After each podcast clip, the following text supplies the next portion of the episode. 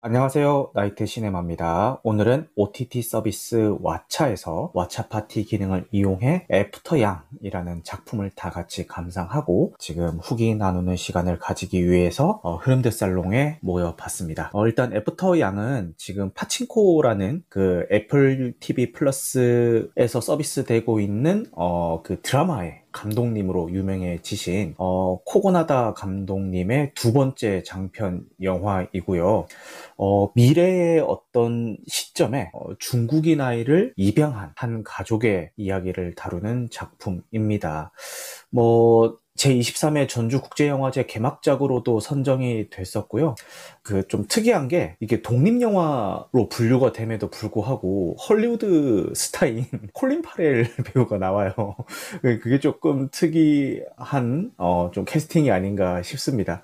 그래서 어, 처음에 영화가 시작을 하면은 이제 4인 가족의 모습을 보여주는데요. 이 가족 구성원의 모습이 되게 특이해요. 그러니까 아빠는 백인이고 엄마는 흑인인데 딸은 동양인입니다. 중국인으로 이제 설정이 되어 있는 동양인이고 그리고 그 딸의 오빠는 오빠로 나오는 양은 이제 중국인의 모습을 한 어, 중국인의 모습을 하고 중국의 어떤 그 역사나 이런 기억들을 다 가지고 있는 또 안드로이드예요. 그래서 되게 특이한 이제 4인 가족 구성원이 나오는데 영화 초반에 뭐 가족 회의 뭐 이런 걸 하다 하면서 거기 이제 뭐 약간 Just Dance 같은 이제 그 춤을 추는 그런 게 있어요. 가족들끼리 얼마나 싱크로율 맞게 좀 춤을 잘 추느냐 뭐 이런 게임 같은 거를 하는데 게임을 하다가 그 안드로이드인 양이 그러니까 안드로이드인 양이 고장이 납니다. 그러, 어, 그 고장이 남으로 인해서 이 이야기가 시작이 되는 거죠. 처음에는 수리할 목적으로 이제 뭐 여기저기 센터를 찾아다니다가 이 양의 몸 속에 어, 특별한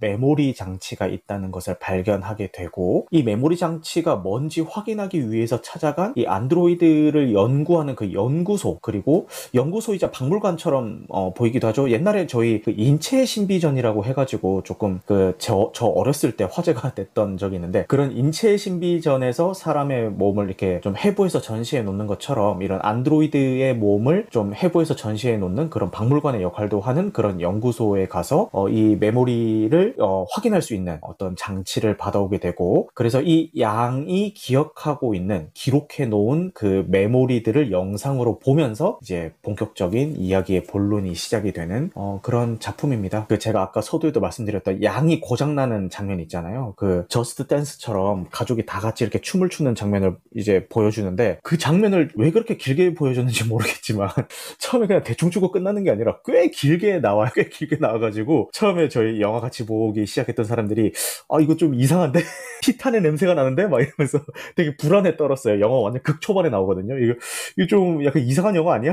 이러면서 또 했는데 어, 다행히도 음, 그렇게 티탄처럼 되게 이상한 영화의 결을 따라가진 않았고요. 그냥 이 양이 고장나는 그 과정을 보여주기 위해서 좀 이렇게 얼마나 격한 활동이 있었는지 그런 거를 묘사하기 위해서 조금 길게 잡아준 게 아닌가 그런 생각을 또 해봅니다. 그리고 이 영화가 총 재생 시간이 1시간 35분이에요. 그래서 최근에 막 평균 막 2시간 넘어가는 그런 작품들만 다루다가 오랜만에 1시간 35분짜리 영화를 보니까 너무 부담이 없고 좋았고요. 이 토요명화 감성의 특성상 영화를 보고 난 다음에 후기를 나누는 이제 구조를 취하고 있기 때문에 이게 영화 재생 시간이 너무 길어지면은 후기 나누는 시간이 너무 늦어져 가지고 이게 좀 피로도가 쌓여요. 그래서 좀 부담이 있는 바람에 그 토요일 밤 10시로 이제 기본 약속은 잡아 놓지만 아이가 좀 일찍 잠들면은 어 제 재량으로 좀 한 9시나 뭐 9시 9시 반이나 이렇게 조금씩 땡겨서 막 하기도 했거든요. 근데 오늘 이 애프터 양은 그냥 기존에 약속한 10시에 재생을 시작해도 전혀 부담이 없었다. 끝나봤자 11시 반인데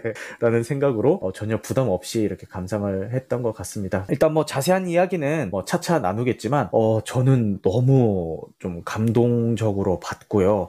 아, 일단 이 미장센이 너무 따뜻해요. 이게 사실 제가 아까 이야기했던 시놉시스만 들으면은 어, 누가 봐도 SF 영화죠. 보통 SF 영화 는 어, 어떤 도시 배경이라든지 어떤 기계 같은 것들을 많이 묘사하기 마련인데 이 작품은 특이하게 그런 것들보다는 어, 사람의 모습들 그리고 자연 경관들을 어, 대부분 잡고 있어요. 그래서 뭐 비가 오는 장면이라든지 아니면은 숲속을 잡는다든지 개구리, 나비 이런 그 자연을 굉장히 많이 어, 잡아주고 있고요. 이것도 어떻게 보면 조금 이 전체적인 영화 분위기를 따뜻하고 좀 차분하고 서정적으로 가지고 가고 싶었던 감독의 의도가 아니었나라는 생각이 듭니다. 오히려 그런 자연 경관들은 되게 클로즈업 해가지고 가까이에서 잡는 반면에 그 미래 배경이라는 거를 알아낼 수 있는 SF적인 그런 그 도시 묘사들 있잖아요. 그런 것들은 근거리가 아닌 굉장히 원경에서 멀리서 되게 잡거든요.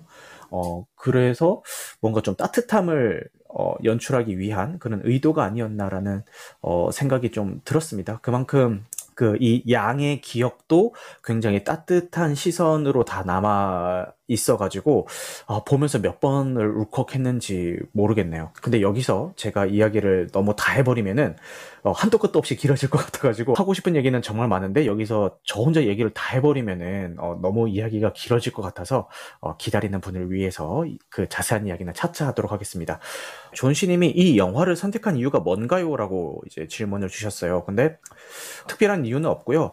이 애프터 양을 선정한 이유는 일단 평이 너무 좋았어요. 주변에서 실관람하신 분들의 평이 굉장히 좋았고 이 극장에서 제가 보고 싶었는데 이게 아무래도 음 뭐랄까 흥행을 할 법한 그런 작품은 아니다 보니까 상영관이 되게 적었어요. 그래서 제 생활권에 있는 극장에서는 직장인으로서는 좀 보기 힘든 그런 환경이어서 야 이거 OTT 서비스에 언제 뜨나 좀 기다리고 있었는데 마침 또 왓챠에서 서비스를 어, 해준 덕분에 어, 좀 선정을 하게 됐고요. 일단 선정한 이유는 어, 뭐 별다른 거 없이 그냥 어, 실관람한 지인들의 평이 어, 너무 좋았다. 어, 요렇게만 말씀을 드리겠습니다. 어, 그러면은, 어, 뻐꾸기님은 같이 보다가 이제 왓챠 파티 채팅상으로, 야, 이거 보다가 잠들 것 같은데요? 라고 이제 얘기를 하셨는데, 어, 떻게 보셨는지, 어, 한번 여쭤보겠습니다.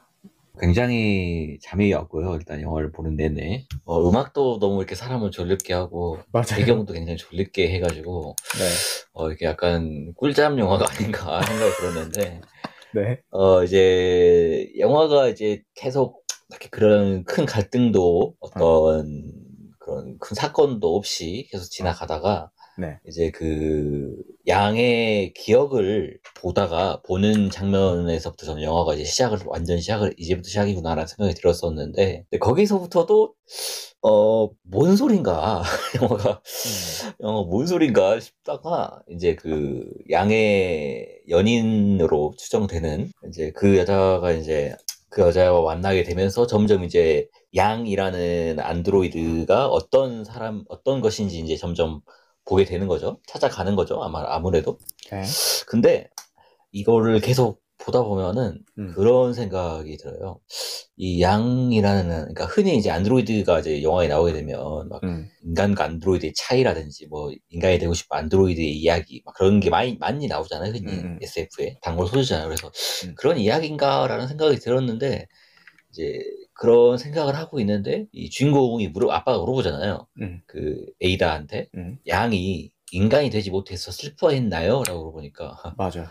이제 양 A다가 그건 너무 인간적인 질문이네요. 그렇지. 인간다운 질문이네요. 인간적인 질문? 뭐 아무튼 인간다운 하면서 음. 아, 인간다운 질문이네요. 하면서 모든 어, 생명체가 꼭 인간처럼 되고 싶은 건 아니랍니다 라는 생각, 얘기를 그렇지. 하더라고요. 그렇지. 그래서 저는 그 대사가 아니, 그 대사를 하기 위해서 만든 영화가 아닌가라는 생각이 좀 들었어요. 다 그, 그리고 결말이 워낙 황당해서 제 개인적으로는 네?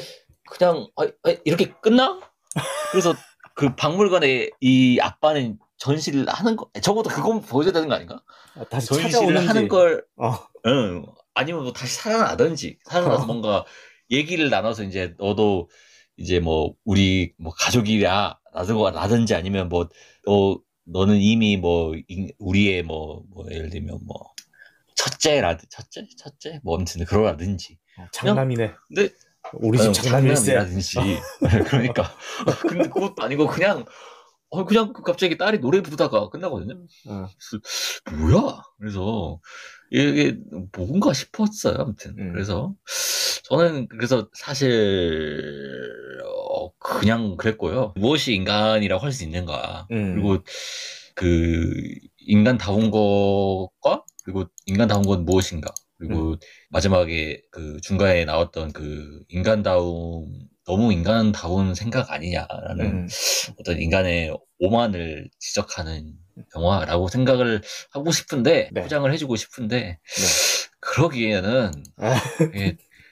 너무 지루하고 문, 사실 사실 그 어떤 장면의 연계 영화의 연계성도 잘 모르겠거든요. 어. 그냥 뭐랄까 그 어떤 단편 소설 여러 개 읽은 느낌도 조금 나고. 음, 실제로 그러니까, 소설이 원작이죠. 네. 그렇죠. 그러니까 다, 음. 영화보다는 뭔가 좀 소설, 에세이, 에세이 어. 같은 느낌? 소설보다는 그냥 에세이 같은 느낌. 굉장히 어. 지루했고, 음. 어, 사실 이런 영화를 별로 안 좋아하기 때문에 저는 그렇습니다. 서대리님이 다시 보라고. 아, 근데 뭐 말씀하시는 결은 다 뭐 동감을 하고요. 음, 사실 음악도 그렇고 전체적인 분위기도 그렇고 되게 그 되게 다운되어 있고 차분하게 흘러가기 때문에 뭐 충분히 뭐 이렇게 보는 관점에 따라서는 좀 졸음을 유발할 수 있다. 요거는 저도 인정을 하겠습니다. 근데 어 제가 이 영화를 좋게 봤던 이유는 영화 내내 깔려 있는 그 차분함과 따뜻함이 이상하게 좀 제 취향이어서 그런지 저는 지루하다가 아니라 그냥 아좀 좀 더 이 분위기를 이어가줬으면 좋겠다라는 생각으로 생, 그런 감정으로 봤고요. 아마 아까 그 뻐꾸기님이 어, 뭐 다른 존재들이 모두 인간이 되고 싶어 한다는 건 인간의 너무 오만이다. 뭐 이렇게 얘기를 했는데 이 주제를 다룬 뻐꾸기님이 말씀하신 것처럼 이런 주제를 다룬 작품은 정말 많아요. SF 작품들이 뭐뭐 뭐 단편적으로 제일 유명한 거는 뭐 블레이드 러너 같은 경우도 있겠죠. 근데 아마도 어, 제 추측건데 제가 뭐 모든 작품을 다 본 건 아니지만 제 추측건데 이 주제를 다룬 작품 들 중에서 가장 따뜻한 영화가 아닐까. 다 이 주제를 다루면은 보통 막 그냥 안드로이드랑 인간이랑 전쟁하고 막 서로 막 못 잡아먹어서 안달인 막 그런 류로 그려냈는데 이 소재를 이렇게 따뜻하게 그려냈다고? 이것부터가 저는 되게 신선하게 다가왔고요. 그리고 이제 뻐꾸기님은 어 좀 그 다른 존재는 모두 인간이 되고 싶어 한다는 거는 인간의 오만이다라는 거를 이야기하고 싶어 했던 영화인 것 같다라고 말씀을 하시는데 저는 그것도 그렇지만 어 다른 두 가지 얘기하고 싶었던 감 독이 얘기하고 싶었던 게 두 가지가 더 있는 게 아닌가. 첫째는 접목. 아까 그 되게 중요한 접목이 진짜 이 작품을 다 관통하는 중요한 키워드라는 생각이 들고요. 어, 또 나머지 하나는 기억, 기억에 관한 게 어, 되게 중요하다라는 어, 생각이 들었어요. 먼저 전복부터 말씀을 드리자면은 제가 앞서서 시놉시스를 말씀을 드릴 때 이 가족 구성원이 다 다르다고 말씀을 드렸잖아요. 그 남, 어, 아빠는 백인, 엄마는 흑인, 그리고 그 첫째 아들은 안드로이드, 그리고 그 막내딸은 저기 입양한 중국인 이렇게 다 다르잖아요. 근데 처음에 이 양이 그 동생인 미카에게 전목에 대해서 이제 설명을 해줄 때 어떤 그 첫, 어, 어떤 상황이냐 뭐냐면은 그 미카가 본인이 입양되었다는 사실을 알고 그것 때문에 친구들과 말다툼이 있었고 그거에 대한 고민을 털어놨을 때 양이 어 그 입양에 대한 상처를 보듬어 주기 위해서 어 이 나뭇가지를 접목하는 걸 보여주면서 뿌리가 달라도 얼마든지 어 잘 이렇게 하나가 될 수가 있고 각각의 뿌리도 굉장히 소중한 거야라고 얘기를 해줘요. 그래서 저는 처음에 이 접목을 가지고 온 이유가 아 입양에 대한 어떤 설명을 위해서 가져왔구나라고 생각을 했는데 이게 이것보다 좀 더 광범위한 의미가 될 수 있겠다라는 생각이 들더라고요. 왜냐면은 이 가족 구성원을 보면은 그 처음에 저희가 이 진짜 가족이라고 할 수 있는 게 단순히 생각하면은 부부에서부터 시작을 한다고 생각할 수가 있어요. 저도 처음에 그랬고 아 저 처음에 그 가족 구성을 딱 봤을 때 아 처음부터 가족이었던 거는 저 부부밖에 없겠구나라고 생각을 했는데 어떻게 보면은 그 부부라는 자체도 그 결혼이라는 그 행위 자체도 결국은 접목이 거든요. 뿌리가 다르잖아요. 그 남자와 여자의 뿌리가 다른 그 두 사람이 만나서 이제 새로운 가정을 이루는 게, 게 그것부터가 접목인 거고 어 거기에 이제 그 중국인 여자아이를 입양하는 것도 접목이 될 수가 있는 거고 거기에다가 그 안드로이드를 또 이제 구매를 해서 이제 그 입양아의 형제 자매인 안드로이드를 이제 입양을 하는 것도 이제 접목이 될 수가 있다. 이렇게 좀어큰 의미로 다가오더라고요. 어 단순히 그냥 입양이 네. 아니라. 네, 네. 저는 네. 좀 다르게 생각을 하는 게이 장목에 네. 대한 메타포는 그냥 음. 저는 자연이라는 생각이 들었거든요. 실제로 자연. 이 영화 예, 이 영화에 자연이 엄, 자연이 엄청 많이 나오잖아요. 맞아요. 네, 그러니까 이 접목이라는 현상을 통해서 나무도 이 그 뿌리가 다르지만 다시 자라나게 되죠. 음. 그리고 아까 말씀하셨듯이 사람이라는 존재도 음. 서로 뿌리가 다른 사람끼리 만나서 음. 이렇게 하게 되잖아요. 맞아요. 새로운 가정을 이루고 하나의 뿌리, 곧 나무처럼 되는 거죠. 음. 그러니까 사실 이 접목이라고 하는 게 그리고 접목과 인간이 그렇게 가정을 이루는 것 자체가 어떤 인간만의 고유한 건 아니라는 것 같았어요. 이 영화에서는. 음. 그러니까 어떤 자연에 있는 그 어떤 것들도 같이 공유하는 어떤 그런 성질인 거죠. 음. 예를 들면 음. 뭐 다 그렇진 않겠지만 네, 음. 그런 식으로 저는 봐서 그러니까 결국 인간과 인간이 너무 스스로를 그러니까 자의식이 과잉이 되어서 음. 그러니까 스스로를 너무 이렇게 크게 생각하고 있는 것처럼 보였어요. 음. 그러니까 접목을 어떤 그렇게 하는 것도 그러니까 이런 거죠. 안드로이드도 음.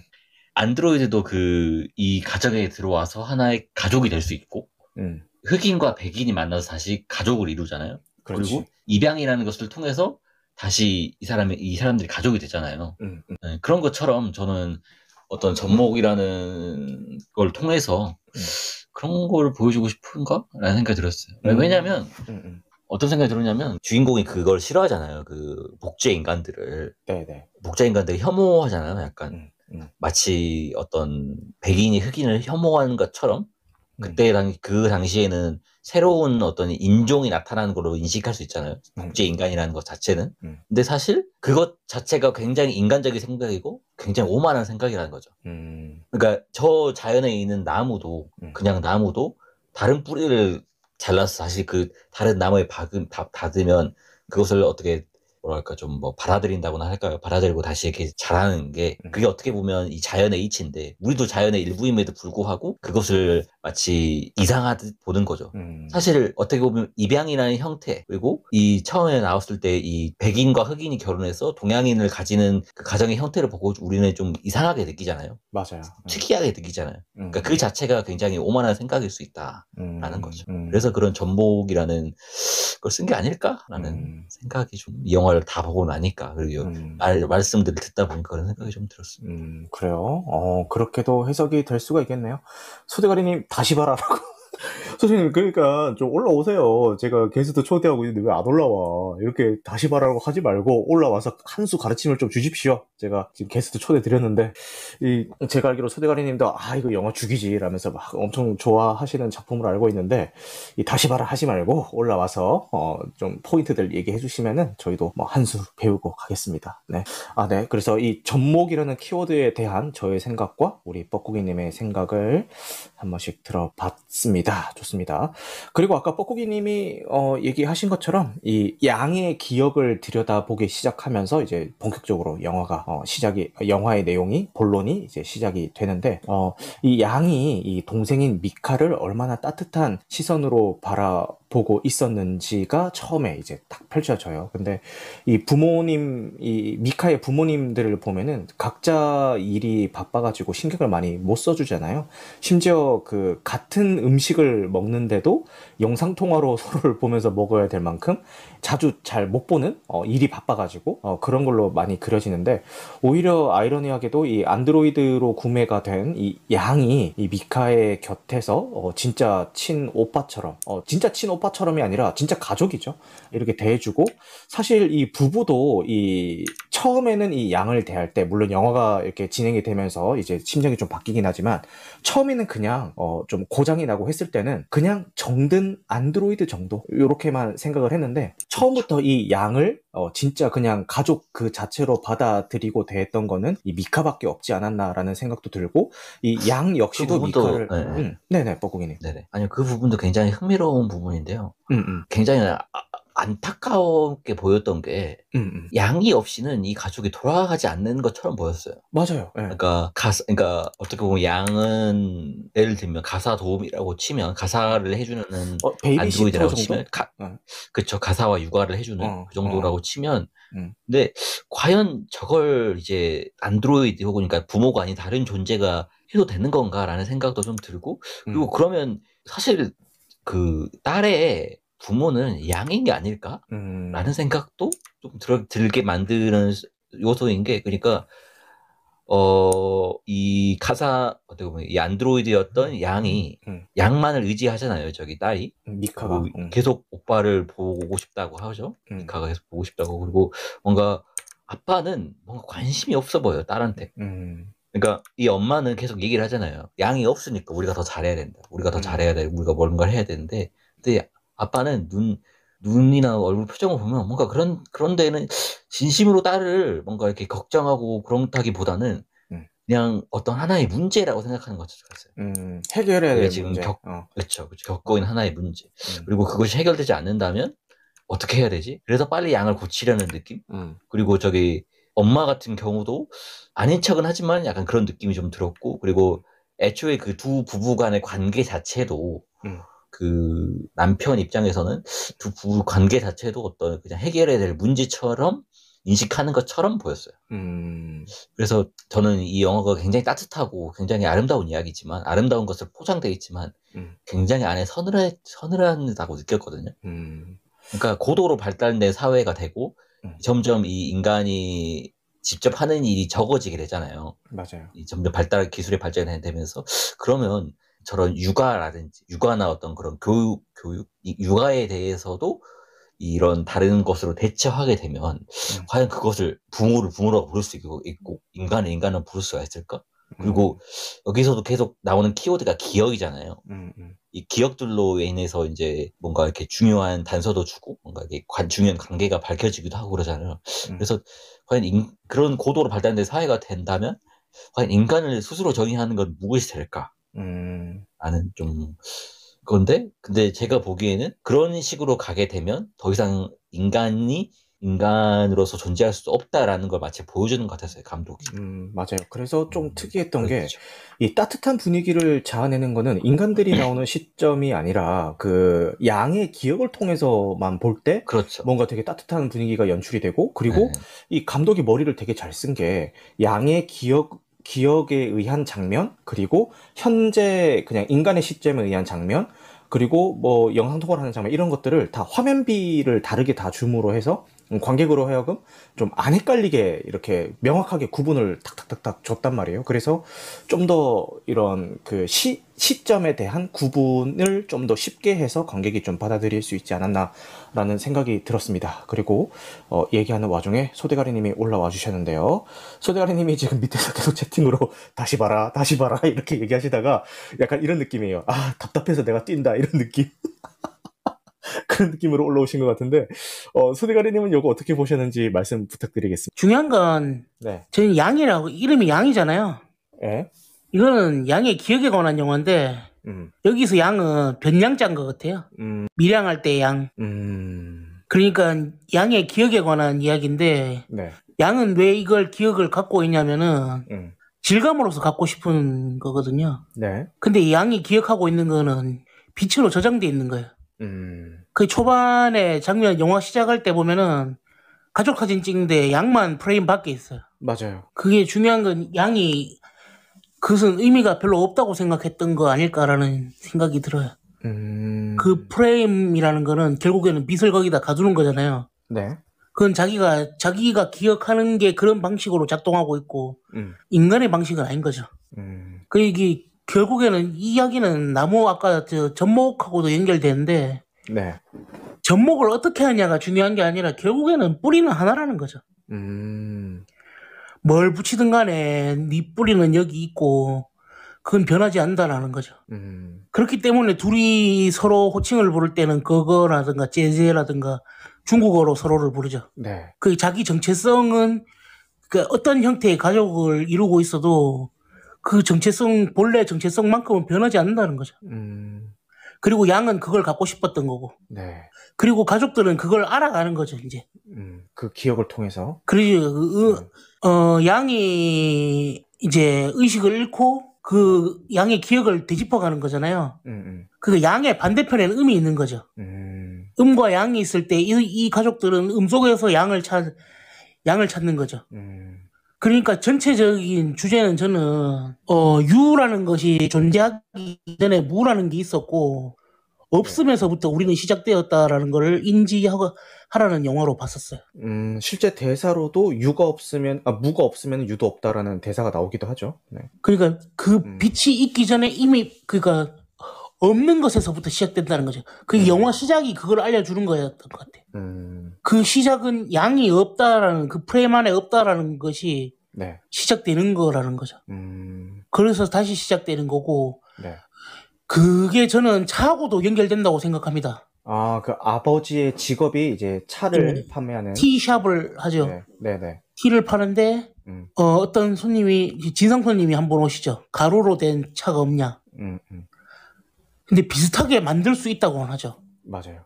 그러니까 그러면서 잡아주는 장면이 손님이 계단으로 향해서 올라가고 그 아버지는 좌절해요. 음. 그러니까 세상을 아직 가르려고 하는 거죠. 가, 그 잎의 형태가 어떻게든 그 차라는 거는 음, 음. 그 본질은 나뿌리에서 시작돼서 나무로 자라서 잎으로 나는 거고 네. 가루가 아닐지언정 그게 별반 다르지 않다라는 거죠. 음. 근데 그걸 받아들일 수가 없는 거고 음, 음. 그 가족들은 그걸 받아들일 그 콜린 퍼렐은 그걸 받아들이는 거고 네. 거기에서 이제 인간적인 가장 본질적인 걸 자기 자녀에게 주고 싶었던 거 아닐까라는 생각이 드는 거죠. 아.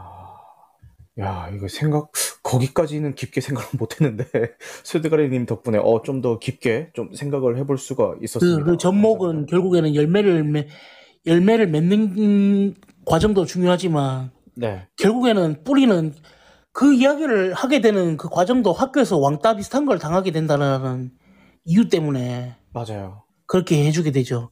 너의 진짜 부모가 누구냐라는 질문을 집요하게 받게 되죠, 친구들에게. 네. 그렇죠.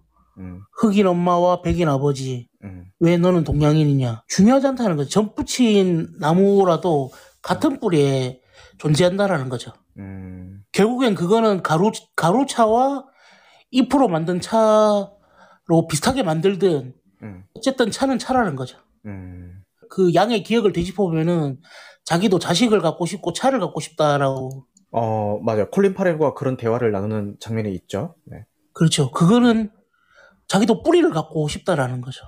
음. 빛으로 존재하는 건 음, 음. 결국에는 그, 그 프레임에 갖춰진 빛에 대한 기억일 뿐이잖아요. 네. 질감이 없어요. 음.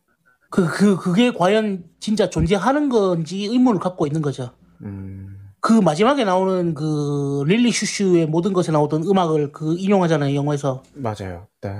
이게 양이 동생한테 가르쳐 주는 노래기도 하고. 음. 시작이 어떻게 되냐 I wanna be로 시작하거든요. 맞아요. 나는 나이고 싶다라는 거죠. 어, 그 노래 너무 좋더라. 네. 그가 내가 나일 수 있는 걸 과연 어떻게 증명할 수 있느냐가 이 영화의 큰 주제라는 거죠. 음... 당신들은 뿌리에서 시작해서 잎으로 되고 그게 차가 되는 그 과정 동안에 그 인간의 역사로 대비된다면은 네. 근데 내가 겪어온 것은 당신들이 그 당신 이전의 가족들은 그 노화라는 걸 거치면서 점점 죽어가고 음. 나는 그 빛만 갖고 있는 거죠. 음. 빛으로 존재하는. 네. 그래서 그는 거울을 볼 때 굉장히 놀라게 되는 거죠, 자기는. 저도 어 굉장히 동의하는 바고요. 네. 그 본질에 대한 인간의 본질에 대한 이야기 그리고 음, 음. 인간이 무엇으로 정의되는가에 대한 이야기라고 들었고 그리고 왕따에 관한 부분은 저도 조금 비슷하게 너의 진짜 부모가 누구냐라고 하는 질문에서 음. 그래 미카의 진짜 부모는 누구라고 할 수 있을까라는 생각이 좀 들었거든요. 음, 낳아준 부모냐, 그러니까, 입양한 네, 부모냐, 낳아준 부모냐, 어. 입양한 부모냐, 아니면 양이냐, 그 어. 양이냐. 어. 라는 생각이 좀 들어가지고 굉장히 의미심상한 굉장히 좋은 대사였다고 생각이 들고요. 음. 그리고 이게 살다 보면 음. 여기서도 나오는데 이 부모들, 부모님들이 생각보다 이 딸과 직접 얘기하는 시간이 많이 없는 것 같아요. 영화에서도 그랬고, 음. 아무래도 뭔가 서로 일을 하다 보니까 그런 식으로 표현이 되는데, 근데 또 어떻게 자다가, 네, 네. 자다가 깨서 물 마시러 나오는 그 단순한 순간에도 양이랑 항상 나왔지. 이제 아빠는 그 시간에 그쵸. 걔가 물 마시러 자주 나온다는 사실조차 모르죠. 네. 그조차도 모르고 있었죠. 아, 네. 맞아요. 그래서 어, 좀 씁쓸하다. 그런 게. 네, 그래서 그래서 그러니까 그렇더라고요. 저도 음. 굉장히 근데 정말 저럴 것 같은 거예요. 음. 그러니까 어 이 어떻게 보면 인간뿐만 아니라 모든 음. 생물의 어떤 살아있는 그러니까 아, 아이를 갖는 모든 생물의 하나의 어떤 과제거든요. 이 음. 육아라는 것은 아. 인간만이 가지고 있는 것이 아닌 그렇지. 모든 생, 생명체가 가진 어떤 하나의 그런 과제인데 음. 그걸 너무 손쉽게 해결할 수가 있는 거죠 미래 사회에서는. 아. 점점 더 그러겠죠. 발전하는 발전 기술 발전이 할수록. 맞아요. 저도 과연 응. 네, 그걸 아, 그러면 아, 육아라고 할 수 있을까? 아, 육아라고 네. 할수 있을까? 그리고 그런 음. 그렇게 해도 될까? 음. 어, 어떻게 보면 그런 느낌? 그런 영화? 어. 그런 것도 포함하고 있는 게 아닌가. 생각을 했던 게, 야, 저 시대가 돼도, 지금 SF 영화인데, 저 시대가 돼도 맞벌이와 육아 문제는 해결이 되지 않았구나라는 생각이 들었고. 아, 그러니. 네, 저도 뭐, 그, 예. 저희 아이가 어렸을 때, 그, 저희도 맞벌이 부부고, 그리고 베이비시터를 썼었어요. 근데 그래서 그런 경험이 있어서 그런지 좀 더 이 그 감정적으로 이 영화에 좀 빠져들었던 것 같고, 지금 네. 테레즈 님이 어, 굉장히 깊이 있게 보셨군요. 가볍고 얕게 비주얼적으로 감상을 했어요라고 했는데, 뭐, 뿌리가 뭐 어떻고 이런게까지 안 가더라도 그냥 그 감정에 그 등장 인물들의 그 감정에만 좀 공감을 하면서 봐도 충분히 좀 따뜻하고 감동적인 그런 작품이 아닌가라는 생각이 어, 듭니다. 어, 특히 저는 이런 개인적인 경험이 더 있어서 그런지 아, 좀 더 그런 생각이 들었어요. 그런 관점에서 보면 음. 후대가님이 얘기하신 뿌리가 어딘가에 음. 대한 이야기로도 읽힐 수 있죠. 음, 그러니까 진짜 부모를 찾아가는 느낌이니까. 그치, 맞아. 네. 그래요. 어, 감독이 코고라다 감독이잖아요. 맞아요. 이민자입니다. 이민자 감독입니다. 네. 더욱더 이런 정체성을 가질 수밖에 없죠. 그렇죠. 동양인의 부모 밑에서 자라가지고 음. 미국 사회에서 자랐으니까 음. 이런 정서에 대한 그게 더 크죠. 음. 그게 또 파친코라는 작품을 또 연출하게 된 또 계기가 되지 않았을까라는 생각도 들고. 디아스포라 맞아요. 그거죠. 그런 정서가 파친코에서도 그렇고 여기서도 그렇고 짙게 좀 배어 있는 게 많이 느껴졌습니다. 그 그리고 그런 저 아, 이렇게 막 육아에 대한 이런 거를 좀 생각을 안 하게끔 음. 영화가 세밀하게 또 장치를 하고 있는 게 음. 차가운 질감을 안 주려고 해요. 아, 맞아. 금속 질감을 최대한 배제하고 있고 음악도 보면은 음. 금관악기라든가 이런 그 차가운 느낌 나는 악기들은 거의 배제하고 있습니다. 마림바 같은 악기가... 소리가 들리더라고요. 마림바? 네, 네, 마림바 같은. 그 나무로 되어 있는 거 통통 치는 그 타악기 있어요. 그쵸. 음. 그런 저 나무 질감 나는 음악들을 음. 많이 좀 쓰고 있고 네. 영 음악 자체가 네, 네. 그 현악기로 이렇게 꾹 눌러주듯이 이렇게 음악이 그러면서 인물들의 감정을 전달한다거나 이런 식으로 음, 음. 영화가 이제 진행되고 있거든요. 네. 그런 게 되게 중요한 이제 지점인 것 같습니다. 영화에서. 아, 네, 알겠습니다. 아, 저는 그 아까 볼 때도 얘기했는데, 아, 테레즈님이 깊이 있게 분석하는 방이었군요. 저는 가벼운 감상 이야기이신 줄이라고 했는데, 가볍게 얘기. 가볍게 얘기하고 있습니다. 가볍게.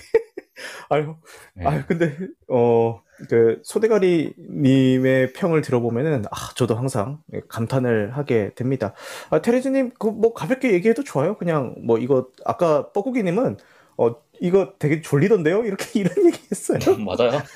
저도 사실 네. 다들 얘기하시니까 얘기하는 거지 사실 네. 그렇게 막 영화 막 처음 볼 때는 뭐야 이게 어.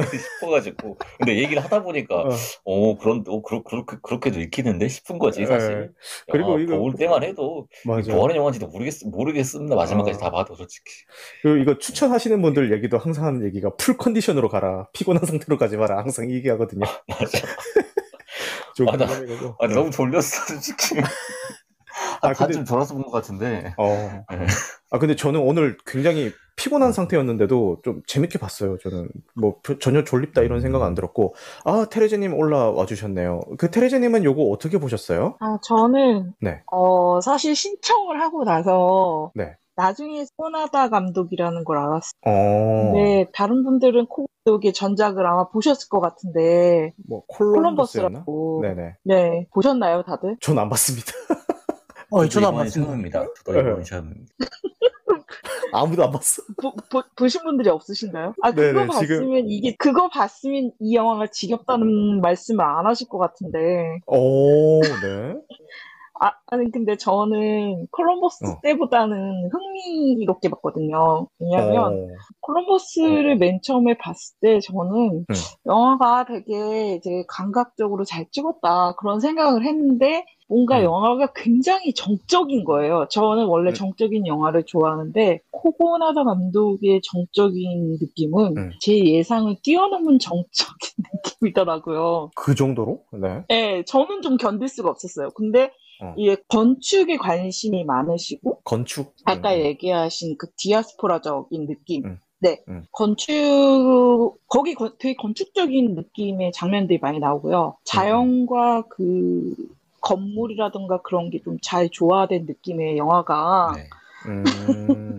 그런 느낌이거든요. 근데 네. 이제 음악이 거의 안 나와요. 콜럼버스에서. 어... 그래서 더 어. 정적으로 어... 느껴졌나 봐요.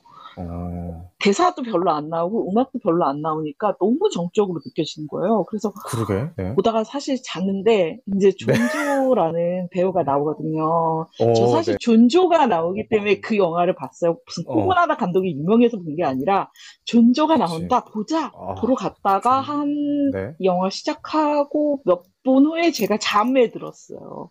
네. 잠이 들었다 깨서 다시 봤는데 이제 존조가 나오는 장면만 열심히 봤던 기억이 나요. 네. 그래서 애프터 양을 이제 보러 간다고 했을 때제 네. 주변 지인이 놀라서 물어봤어요. 어, 네가 그렇게 힘들어하던 그 코고나다 감독의 영화야. 근데 너 보러 갈 거냐고 그러더라고요. 음, 그래서 음. 진짜 코고나다 감독이냐고 그랬더니 그렇다는 어. 거예요. 그래서 시사회 당일날 저는 좀 각오를 했어요. 아 이 영화가 내가 보다가 어. 잘 수도 있겠구나. 근데 어, 그, 코골 수 있었어 코고나다인가요? 죄송합니다. 네. 근데 이 감독이 네. 시작부터 좀 뭐라 그래야 네. 시, 작부터 네. 전작하고 다른 느낌으로 다가오더라고요. 오. 어, 그래서 좀 시작, 시작은 굉장히 이 사람이 대중적으로 가는 느낌이 딱 드는 거예요. 그래서 음. 아, 이 감독이 약간 그래도 대중적인 방향으로 이번 작품을 만들기로 했구나. 맞아요. 그 시작, 생각을. 그 춤추는 장면 말씀하시는 거예요? 네네. 네. 그 저스, just dance 그거. 네, 재밌잖아요. 네. 그래서 저는 보면서 아 감독이 이제 좀 뭔가 타협을 했구나 좀 그 생각을 하면서 봤거든요.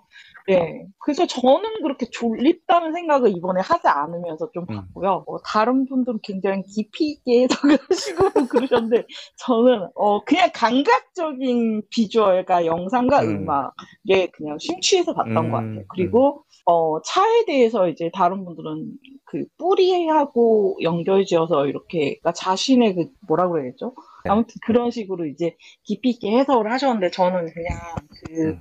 제가 차를 좋아하기도 하고 음, 음. 그래서 그 이렇게 떠다니는 차를 보면서 음. 저는 무슨 생각을 했냐면 기억의 파편이 흩어지듯이 흩날리는 그런 느낌이라고 저는 생각을 했거든요. 그 게 그러니까 그 양의 결국은 그 기억의 속으로 결국은 들어가는 느낌을 갖다가 암시한 음. 게 아닐까 저는 좀 그렇게 생각하면서 봤어요. 어, 그래서 네. 나중에 결국은 그 계속 기억 속으로 계속 앞쪽으로 가고 앞쪽으로 가고 예전 기억으로 계속 가잖아요. 맞아요. 그런 예 그런 것처럼 그 기억 흩날리는 그 찻잎이 결국은 그 메모리 그러니까 기억을 흩날리는 그 기억 것들을 갖다가 의미하는 게 음. 아닐까 좀, 좀 그렇게 생각하면서 봤어요. 그래서 그것도, 네네.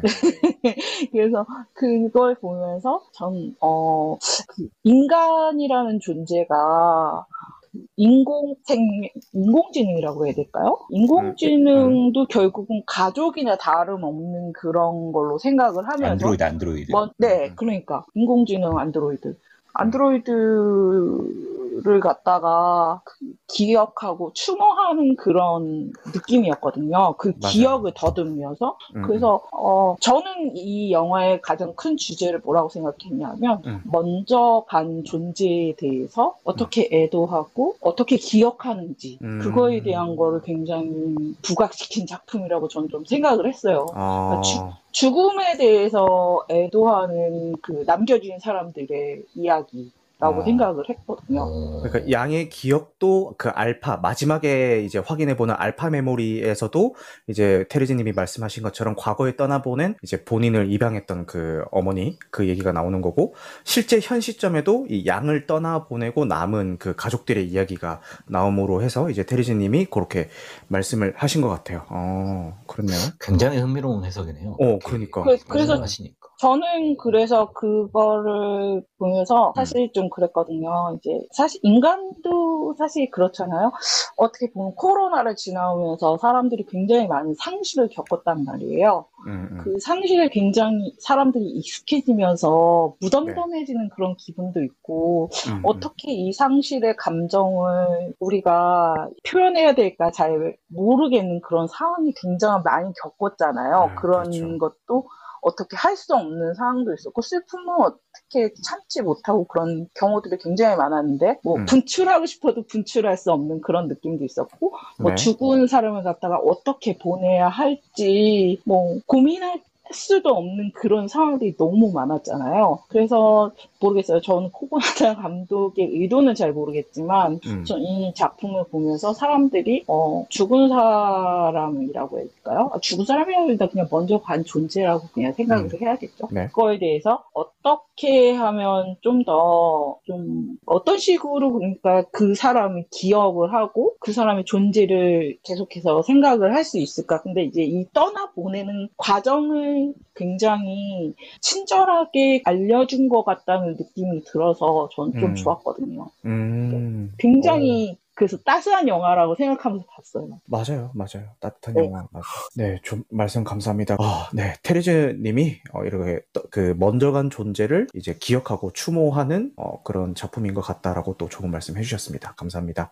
그 기억에 대해서 얘기하다 보니까 또 생각이 나는 건데 이 영화가 아까도 제가 말씀드렸던 것처럼 이제 인간의 시점으로 진행될 때와 이 양의 기억을 더듬을 때는 이제 화면비가 다르게 나오면서 이제 구분이 된다고 말씀을 드렸잖아요. 근데 어 이게 그 영화에서 표현하는 방법도 좀 달랐던 것 같은 게 그 양의 기억인 메모리를 이제 들여다볼 때는 반복 재생을 몇 번을 해도 똑같은 방식으로 이제 재생이 되거든요. 예, 재생. 뭐 처음부터 반복 재생 이렇게 얘기하면은 계속 똑같이 그 한치의 오차도 없이 반복이 되는데 인간의 기억 그러니까 엄마나 그 아빠의 기억으로 과거에 이제 양이 했던 거나 이런 것들을 떠올릴 때는 그 동일한 말이 동일한 화면이 연속해서 두 번 이렇게 다른 억양으로 나오는 장면들이 어, 몇 번 나와요 그래서 처음에는 뭐지? 이거 그냥 의도적으로 저 말에 그 저 대사를 강조하려고 일부러 좀 이렇게 그 반복해서 연속해서 반복해서 보여주는 건가? 그러면 너무 직관적인 연출인데 이런 걸 왜 이렇게 여러 번 사용했지라고 생각을 했는데 그게 이제 그 어쨌든 양도 이제 고도로 발달하긴 했지만 AI고 어떤 어 기계고 메모리인 거잖아요. 근데 메모리에 기록된 거는 정확하게 기록이 되는 거지만 사람의 기억은 어떻게 보면은 좀 그 상황에 대해서 조금씩 좀 다르게 같은 상황에 대한 기억이라도 오늘 내가 생각한 지금 이 순간과 내일 생각한 지금 이 순간 순간의 기억은 이제 조금씩 이제 차이가 날 수가 있잖아요. 그래서 아, 그런 걸 그냥 표현한 건가 싶은 어, 순간도 있어서 어, 되게 재밌었습니다. 그래서 저렇게 좀 구분을 했구나. 어, 좀 재밌었던 기억이 나네요. 혹시. 나비 얘기했나요? 나비 이야기 아직 안 했습니다. 근데 그 나비도 굉장히 아, 중요한 나비? 키워드 맞아요. 같은데 음. 일단 뻐꾸기님이 먼저 할 얘기가 있어서 아까 계속 에, 저 어. 막, 막 이러고 있거든요. 그래서 뻐꾸기님 아, 네. 뭐, 뭐 아유, 하고 싶은 뭐, 얘기가 뭐예요? 별말은 아니고 네. 어 그러니까 저는 이 영화가 이 음. 서사를 굉장히 많이 줄였다고 의도적으로 의도적인 거겠지만 음. 그러니까 서사보다는 감각적인 게 많이 돋보였던 것 같아요. 음. 예를 들면 이 부부의 서사 음. 뭐 어떻게 만났고 어떻게 왜왜 입양을 했고 예를 음. 들면 음. 그런 것도 전혀 나와 있지 않죠. 그치. 그리고 계속 이 맞, 맞벌이인 건 알겠는데 계속 그 뭐 일이 바쁘다고 하는데 뭐 어떤 일 때문에 바쁜 건지 음. 아니면 그냥 그 일이 너무 좋아서 이 애를 애도 돌보기 싫을 만큼 일을 좋아하는 건지 음. 어쩐 건지 그런 것도 안 나와 있고 그리고 이 양에 대한 묘사도 음. 이 양이 그러면 전에는 인간이었다가 음. 어떤 특정한 어떤 걸뭐 시술이라든지 어떤 그런 기술적인 발전을 통해서 음. 어떤 그 뭐 기억을 저장하고 새로운 몸에 이식이 된 건지 음, 음. 저는 그렇게 느껴졌거든요. 음. 다 보고 나서 음. 그래서 영원히 사는 어떤 그런 한 개체처럼 느껴졌는데 음, 음. 뭐 그랬던 것인지 아니면 그래서 그 전에 있던 기억들이 계속 이어져 가고 있는 어떤 그런 것인지 어떤 서사가 끝나는 게 거의 없이 그냥 끝이 나버리잖아요. 음, 맞아. 그 점도 굉장히 참 독특하다. 좋다고는 말 못 해주겠고, 음. 독특하다. 근데 그 부분에 대해서는 이 영화를 재밌게 봤냐, 재미없게 봤냐에 따라서 나뉠 것 같은데, 재밌게 네. 본 사람들은 오히려 불편한, 불필요한 그 어떤 부가적인 설명들을 다 쳐내고, 음. 딱이 1 시간 반, 35분이라는 짧은 네. play time 안에 이제 얘기하고자 하는 거를 농축해서 담아내서, 어, 오히려 좋아. 이렇게 얘기할 그쵸. 수도 있는데, 이제 재미없게 본 사람들은. 되면, 어, 어, 네. 뭔가 장점이, 음. 이런 얘기를 하기 너무 좋아요. 음. 그러니까 왜냐하면 관객이 영화를 완성하기 때문에 거의 음. 거의 관이이 영화 같은 경우는 제 생각에는 이렇게 어떤 그 감독이 관객에게 물음을 던져주는 영화라고 생각을 해요. 음. 근데 그거를 완성시켜주진 않죠. 그 물음에 답을 주진 않아요. 이 영화에서 그거를 보고 우리가 느끼고 그런 그런 그런 것까지 어떻게 보면 이 영화 이 영화를 완성하는 거고 이 영화의 감상이라고 할 수 있겠죠. 음. 이렇게 모여서 얘기를 나눈다든지 아니면 자기 스스로 뭔가 생각을 해본다든지. 음. 근데 어 그런 걸 정말 싫어하고 그냥 영화는 영화대로만 보고 싶었던 영화에서 완결성이 있는 영화를 보고 싶은 사람에게는 정말 끔찍한 영화가 될 수도 있겠죠. 이게 음. 뭐야 싶은 영화가 될 음. 수도 있겠죠. 엔딩도 뭔가 뚝 끊기듯이 이제 끝나고. 응, 응. 그러니까 근데 저는 저는 약간 반반인 것 같아서 그런 음. 점이 좋기도 한데 아, 약간 좀 아, 좀 너무한 거 아닐까라는 생각이 조금 음. 들기도 해요, 사실. 음. 아니, 근데 어떻게 보면은 음. 이런 이 영화는 그렇게 찍을 수밖에 없을 것 같긴 해요. 음. 어떠한 예를 들면 뭐 부부가 이 아이를 귀찮아하는 장면이 노골적으로 나온다든지 음. 뭐이 양에 대한 뭐 어떤 그런 태어나면서 죽을 어. 때까지 모든 게 다 나온다 나와버린다 그러면 이 영화가 이제 확실히 맛을 잃어버릴 것 같아요. 음. 그 어떤 것 중에 하나라도 완결이 났다면. 음. 그래서 완결되지 못하게 끝내는 것 자체가 어떻게 보면 완성이지 않나, 이 영화, 이 영화에서는. 음. 그런 느낌이 들어서. 굉장히 저는 이게 볼 때는 몰랐는데, 이렇게 얘기를 하다 보니까 굉장히 독특한 영화라고, 굉장히 독특하고 감각적인 영화라는 생각이 음. 드네요. 그쵸, 맞아요. 네, 또 테리즈 님도 뭔가 여기에 대해서 하실 말씀이 있다는 듯이 마이크를 풀었다, 껐다 하시는데, 네, 아, 어떤. 아, 아, 아니, 뭐, 딱히 아까 하신 말씀하고 이어지는 건 아닌데, 네. 저는 영화를 보면서 좀 재밌다고 생각했던 게, 네. 왜 저희가 뭐 애플이라든가 뭐 그런 것도 있잖아요. 애플 음. 정품을 쓰고는 싶지만 비용이 너무 좀 그러니까. 아, 리퍼. 네. 중고를 쓴다던가, 네. 뭐, 그래서 나중에 이제 정식으로 뭔가 받으러 가야 될 때 그게 안 돼서 어. 결국은 불법 쪽으로 가가지고. 어, 사설업체. 어. 네, 사설업체 가가지고서는 이제 그런 식으로 하다가 결국은 그런 상황이 되잖아요. 맞아요. 그런 걸 보면서 좀 저는 아 이게 조금 어, 좀 재밌는 부분이죠. 그것도. 쪽이라서 이렇게 한 거야? 그래서 아. 조금 약간 재밌게 봤어요. 그런 상황을 아 역시 아. 미래에서도 이런 식으로 불법이라든가 중고가 또 판을 쳐서 이런 상황이 또 오, 오게 되는 상황도 있겠구나. 그런 걸 음. 묘사한 게 좀 재밌다고 생각이 됐고 사실은 원래 기억 리셋이 돼야 되는 건데 음. 리셋이 안 돼 있고 계속해서 이게 계속 메모리가 계속 남아 어떻게 해서 남아 있는 거잖아요. 그것도 어떻게 음. 된 건지는 좀 정확하게 제가 파악을 못했지만 음. 어떻게 보면 그것도 그 뭔가 규정을 어기고 그런 식으로 계속 된 것 같은데 어떻게 그렇게 해왔을까? 그러니까 그것 거기에 대한 것도 아까 뽀삐님 말씀하신 것처럼 뭐 디테일한 이제 설정은 없이 그냥 그렇게 되어 있다 요까지만 하고 아마 그 콜린 퍼렌이 전 주인을 찾아갔을 때도 전 주인도 이제 리퍼로 샀다고 얘기를 하잖아요. 그래서 테레즈님처럼 뭔가 이제 정상적인 루트가 아니라 뭐 어떻게 저떻게 이렇게 막 뭐 굴러다니다가 그렇게 온 게 아닌가라고 이제 짐작만 되는 그런 상황인 것 같습니다. 같습니다. 그리고 소대가리님께서 아까 그 이 영화의 또 중요한 키워드죠. 이제 애벌레와 나비 거기에 대해서 얘기를 뭔가 어, 해주실 것 같은데, 네 한번 이야기 청해 볼게요, 소대가리님. 아니 저는 이 영화는 어떻게 음. 보면 장자에 대한 주석이라고 볼 수도 있을 것 같아요. 네. 그러니까 뭐 애벌레로서는 만약에 애벌레가 나비가 된다면 음, 음. 에벌레로서의 인생은 끝이지만 나비로서의 인생은 또 시작이잖아요. 음, 그쵸. 기억이 리셋된다는 건 결국에는 그렇게 격혀이 쌓여온다라는 거 음. 아닐까라는 생각이 들어요. 아. 그러니까 디아스포라라는 어떤 정체성을 가진 사람들은 음. 거기 거기를 떠나온 순간 거기에서의 인생은 끝나버리지만 음, 음. 또 새로운 곳에서의 또 인생이 또 시작되고 음. 그 양이 갖고 싶었던 건 또 그런 거 아닐까. 음. 그뭐 이렇게 나도 언젠간 끝나가는 인생 그런 의미에서 또 생각하면은 저기 저 폴란드 시인 중에 네. 저 비수아바 심보르스카라고 시인이 계시거든요. 네. 그분 시 중에 이제 끝과 시작이라는 시가 있어요. 네. 이게 저그 그 식구 중에 좀 공감이 가는 부분이 있어가지고 너는 존재한다. 그러므로 사라질 것이다. 너는 사라진다. 그러므로 아름답다. 이런 문장이 있어요. 와, 소름 돋았다. 네. 그분 시 중에. 네. 그 처음에 어떻게 그 시가 시작되면 두 번은 없다. 지금도 그렇고. 뭐, 뭐가 없다고요? 두 발이 없다고요? 두 번은 없다. 아, 지금도. 두 번이 없다. 네네. 어, 앞으로도 그럴 것이다. 그러므로 우리는 아무런 연습 없이 태어나서 아무런 훈련 없이 죽는다. 이렇게 시작하거든요, 시가. 음, 음. 약간 이런 그 느낌, 정서 같은 걸 되게 영화가 잘 담아내지 않았나. 아, 진짜 그렇다. 어, 아, 근데 그런- 저런, 정말. 저런 시가 있다는 걸 알고 계신 것도. 놀라운데, 네. 저 시인, 시인 이름이 되게 어려운 것 같은데, 그걸 다 기억하고 그러니까 계신 것도 그걸 한 번에 발음하신 건 대단하고 진짜 놀랐고. 그 이런 시를 이 어. 영화를 보고 그 시를 떠올렸던 노벨, 노벨상 받으신 그런- 분이. 예, 아니, 아, 근데 근데, 그런 시가 있다는 것도 대단, 대단하네요. 어, 정말 기가 막힌 구절이네요. 저는 시 구절이. 아. 그걸 제가 두 발은 근데 없다라고. 사실 해가지고. 영화 시- 음. 음. 영화 시작하면서 딱 보여주는 그 사진이 영화의 모든 것을 암시하는 거였을 줄이야. 진짜 몰랐죠. 영화 시작할 때. 음, 가족이, 결국 그 가족 사이에 있고 싶었다는 거잖아요. 가족이 되고 싶었다는 음. 거? 음. 가족 사이, 가족 사진 딱 가족을 찍은 거 보면서. 갖고 네. 싶다. 어쨌든 그러니까 가족으로 가족이 되고 음, 싶었다. 정말 음. 그 가족으로 아까 얘기하신 것처럼 그 켜켜이 쌓인 그 나무 저는 어떻게 생각했었냐면 그 음. 나무에 이렇게 나이테가 이렇게 생기잖아요. 네. 그것처럼 계속해서 이렇게 존재하면서 이어지고 싶었던 거에 대한 아, 얘기가 찢었다, 찢었다, 찢었다. 와. 아, 찢었다. 음. 이 나이트에 찢었다. 와. 혹시 어, 혹시 다시 한번 말씀해 주시겠어요? 어 아니, 두 번, 왜냐면은 두 번은 얘기하면 없어요. 잘 못해요. 두, 네, 네. 두 번은 없다. 아 그래요?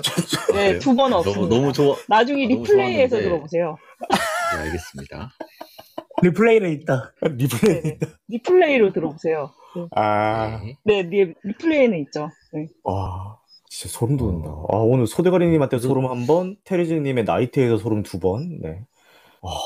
네. 어 근데 네. 저는 그게 또 약간 안타까운 지점 중에 하나가 음. 사실 이미 거기 있거든요. 뭐가요? 그러니까 어떤 이 가족과 어떤 디아스포라적인 걸 보면 음. 이게 소대가리님이 이게 뿌리라는 걸 보면 뿌리라는 걸로 봤을 때 음. 사실 뿌리는 이미 있어요 이 양한테 음. 이미 그 누구냐 저기 저기 딸한테는 이미 그는 가족이고 이미 자기 오빠란 말이에요 음.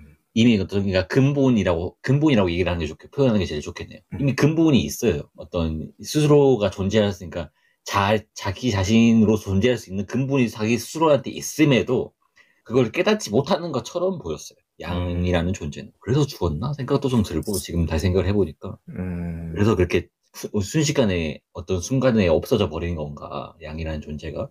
음. 스스로 깨닫지 못했기 때문에.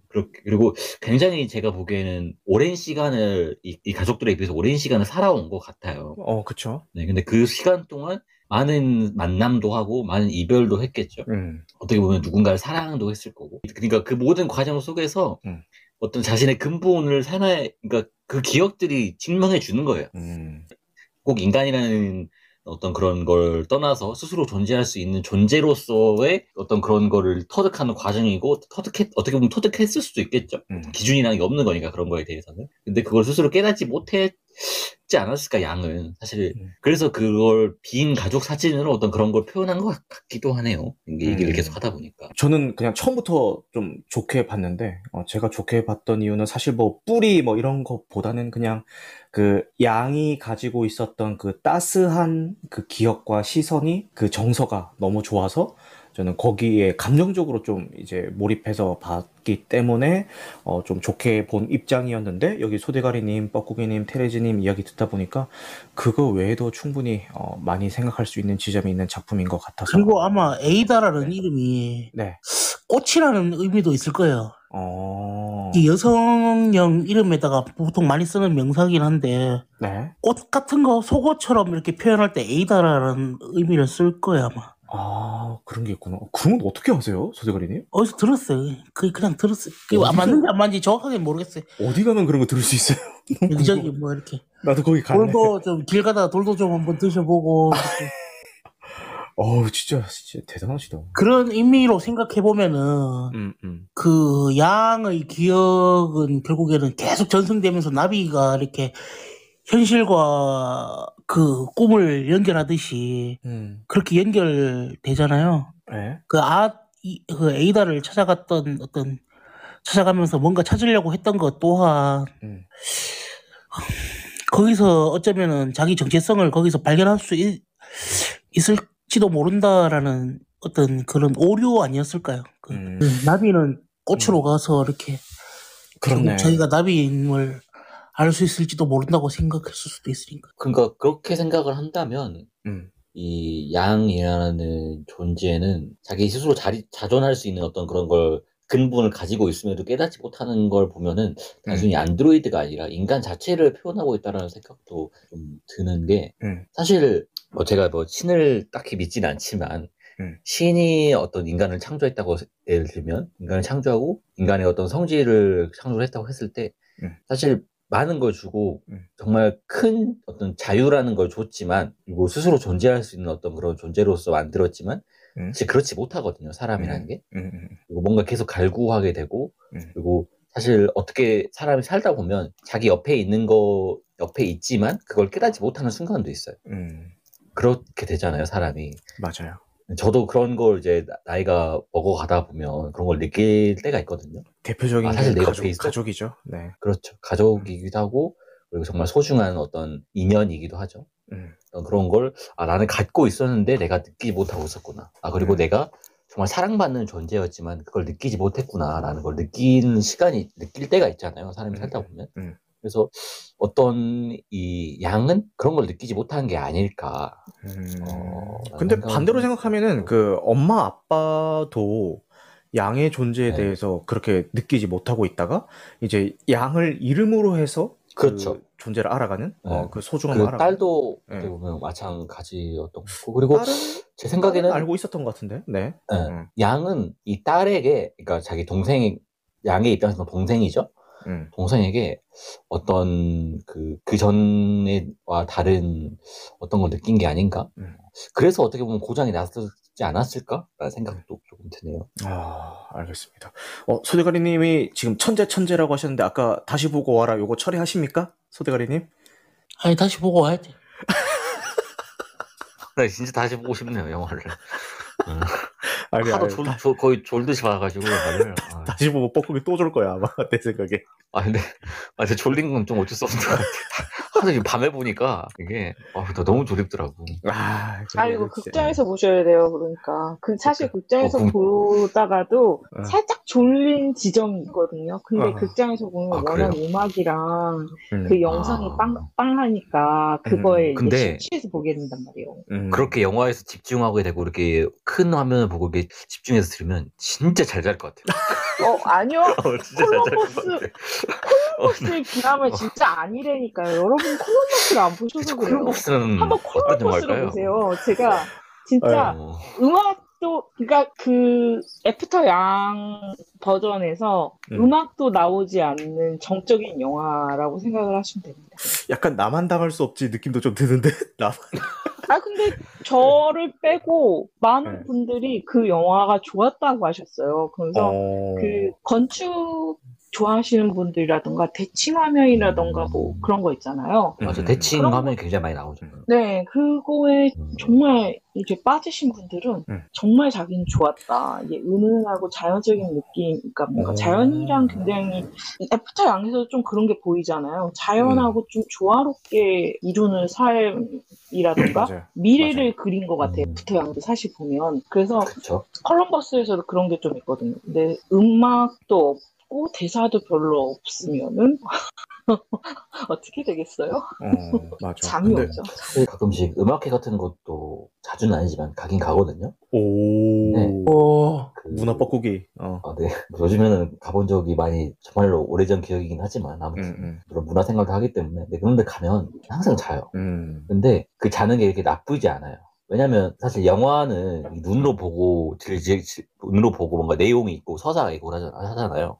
음. 네, 영화 음악 같은 경우는 사실 눈으로 그렇게 물론 이제 시각적인 어떤 그런 임팩트도 있습니다만 눈보다는 귀로 즐기게 되잖아요. 네. 그리고 눈을 감고 그쵸. 뭔가 잠이 들듯 말 듯한 그 순간에 이 음악을 들으면 뭔가 그 느낌이 굉장히 좋고 뭔가 더 잘 느껴지는 느낌이 들어요. 음. 그래서 저는 그 느낌이 굉장히 좋아하기 때문에 보러 가기도 하는데 음. 그런 의미에서 이 영화를 극장에서 보면 굉장히 잘것 같은 느낌이 쎄하게 들고요. 아니, 아니, 요 아, 절대. 네. 그 아니, 아니, 뭐 그냥. 콜럼버스. 네. 콜럼버스가 아니면 저는 안 자요. 콜럼버스 안 보셨으니까 다들 그렇게 얘기하시는 거야. 무슨 영화일까. 정말 기대가 되네요. 네. 그 뻐꾸기 요즘. 한번 보세요.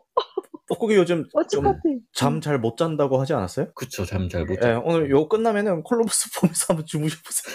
어, 그것도 나쁘지 않을 것 같은데. 네. 근데... 그거 아마 시작과 함께 그냥 스르르 잠드실걸요? 어, 그럼, 그러면 좋겠네요.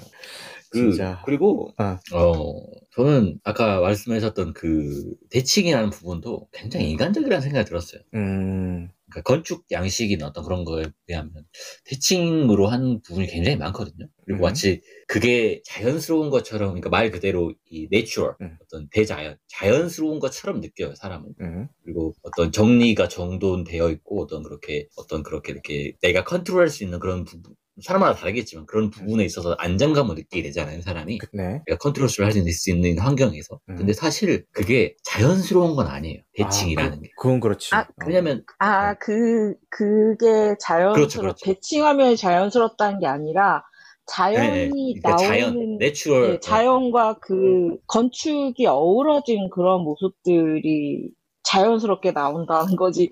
그 아, 그러니까 어떤 말, 그러니까, 그런 걸좀 강박으로 느껴져요. 강박. 그래서 제가 좀 불편했던 것도 있어요. 전. 아 네, 그래요. 근데 저는 그런 그런 식 그런 표현으로 느꼈거든요. 음. 인간이 갖고 있는 어떤 그런 강박, 그러니까 음. 얘기들 강박인 어떤 그런 거에 대한 표현. 그리고 음. 사실 자연적으로 볼 때는 우리도 뭐 이 지구 자체도 우연적으로 태어난 거고 모든 음. 환경은 대부분 우연에 의해서 만들어졌단 말이죠. 그리고 음. 현실에서 일어나는 일도 굉장히 우연, 우연치 않게 발견되고 우연치 않게 진행되는 일이 많단 말이죠. 그리고 네. 자연이라는 게 원래 우연 속에서 일어나는 일이니까 저는 뭐 그렇게 생각합니다. 어떤 의도가 있다고 생각하지 않아요. 네, 그렇기 때문에 음.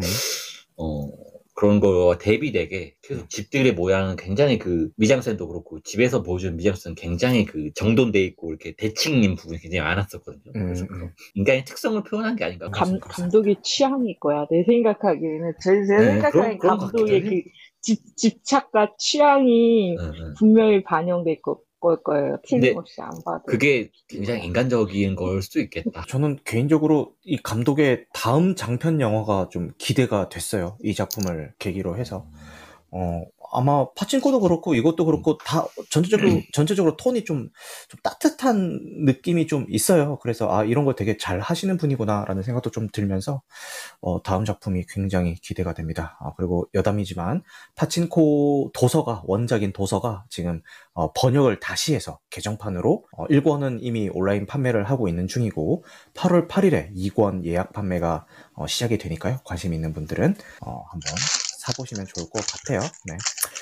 좋습니다. 정말 많은 대화를 나눴는데 어, 요쯤에서 한번 마무리를 해볼까 해요. 그래서 뭐랄까 누군가는 누군가에게는 그냥 좀 지루하고 정적이고 뭐 이런 졸립고 뭐 이렇게 다가올 수 있는 영화일 수도 있지만 또 다른 누군가에게는 뭐 가족의 의미 그리고 기억에 대한 생각들 그리고 인간의 뿌리에 대한 의미 이런 것들에 대해서 다방면으로 좀 깊게 생각할 수, 생각해 볼 수 있는 어떤 소재거리를 제공해 주는 작품이 아닌가. 게다가 그 소재거리도 그 1시간 35분이라는 이제 다른 장편 영화 대비 굉장히 짧은 시간에 농축해서 어, 좀 주제를 표현하고 있는 좋은 작품이 아닌가라는 어, 생각이 들 수도 있는 작품이니까요.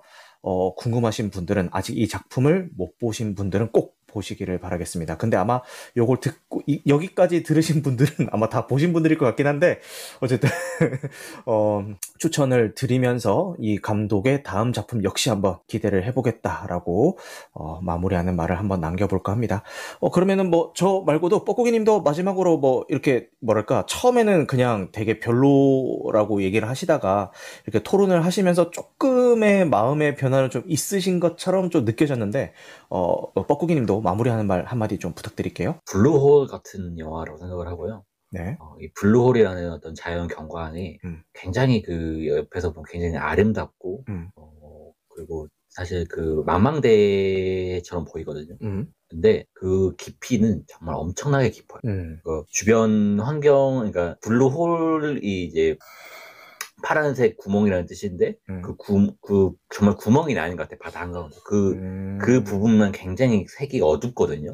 음. 그러니까 그만큼 엄청나게 깊다는 거예요. 음. 사실 겉으로 보면 그냥 예쁘고 그리고 어떤 그런 뭐가 많이 없는 영화처럼 보일 수 있지만 음. 이 속에는 굉장히 어떤 인간에 대한 관찰, 그리고 인간에 대한 본질에 대한 이야기, 그리고 가족과 어떤 그런 여러 가지 이야기가 굉장히 깊게 담겨 있는 그런 음. 영화라고 볼수 있겠고 음. 어떤 내가 이 영화를 볼 때보다는 음. 그러니까 보고 나서 볼 때보다는 보고 나서가 좀 더 중요한 영화 음.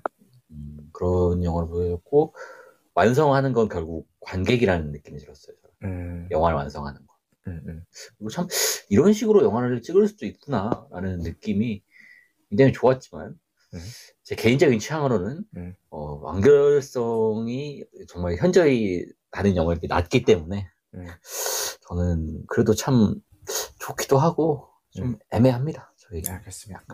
그 뻐꾸기는 그 다시 볼 때 바로 다시 보지 말고 나중에 애 낳고 다시 한번 봐요. 그러면은 조금 느낌이 다를 수도 있어요.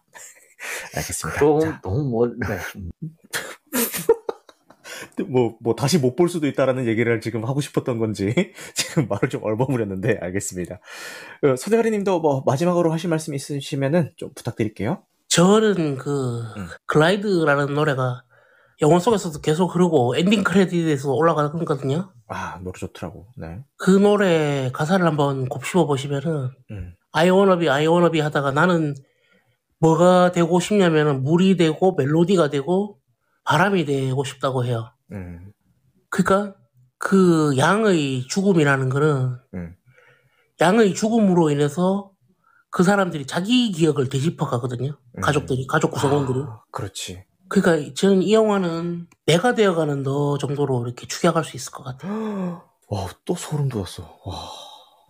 그러니까 그 양의 기억을 되짚어 보면서 네. 양을 양이 왜 그랬는지를 생각하는 게 아니라 나는 왜 그랬을까? 그 나는 어땠나를 되짚어 보는 거죠. 와. 양은 죽음으로써 그렇게 사라지는 게 아니라 어. 또 다른 당신이 되는 거죠. 네. 예, 그렇게 되는 거 아닌가. 그렇기 때문에 차는 결국에 가루든 잎이든 결국 차라는 같은 나무에서 나온 차라든. 와.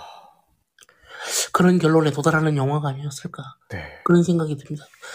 어, 줄일 네. 어우, 이거 마지막 한마디 안 여쭤봤으면 어떡할 뻔했어. 어, 네. 좋은 말씀 감사하고요. 자, 테레지 님도 오늘 처음 참여해 주셨는데, 이 작품에 대해서 마지막으로 하실 말씀 있으시면 부탁드려 보겠습니다. 음, 저는 이 영화를 올해 본 영화 중에 가장 따뜻한 마음으로 본 영화라고 얘기하고 싶어요. 네.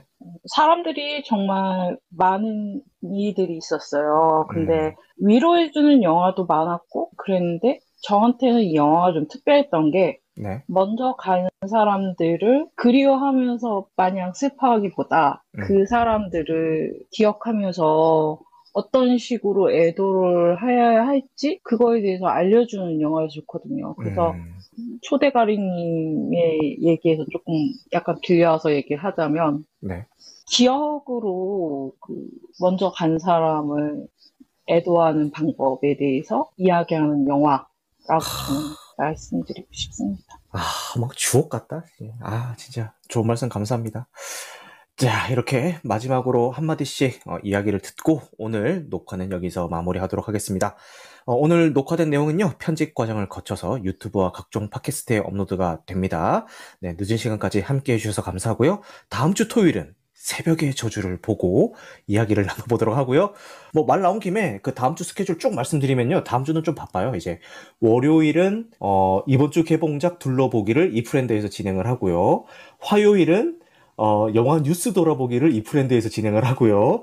수요일은 한산 스포일러 감상 후기 토론회를 여기 흐름에서 어, 진행을 하고 목요일은 어, 3인 3색이라고 해서 저희 뮤지컬, 영화, 그리고 연극 어, 요 세 명이 모여서 이제 같은 주제로 작품 선정 하나씩 해서 얘기하는 거 목요일 날 진행을 하는데 이때는 뭐 실화를 기반으로 한 사건들 뭐 요게 이제 공통 소재가 되겠고 저는 하정우 주연의 추격자를 어, 선택을 해서 이야기를 해볼까 합니다. 그리고 금요일은 방송 없이 쉬고 그 다음에 토요일 밤 11시에는 새벽의 저주를 봅니다. 새벽의 저주를 제가 못 봤다고 하니까 사람들이 막 비난을 하는 거예요.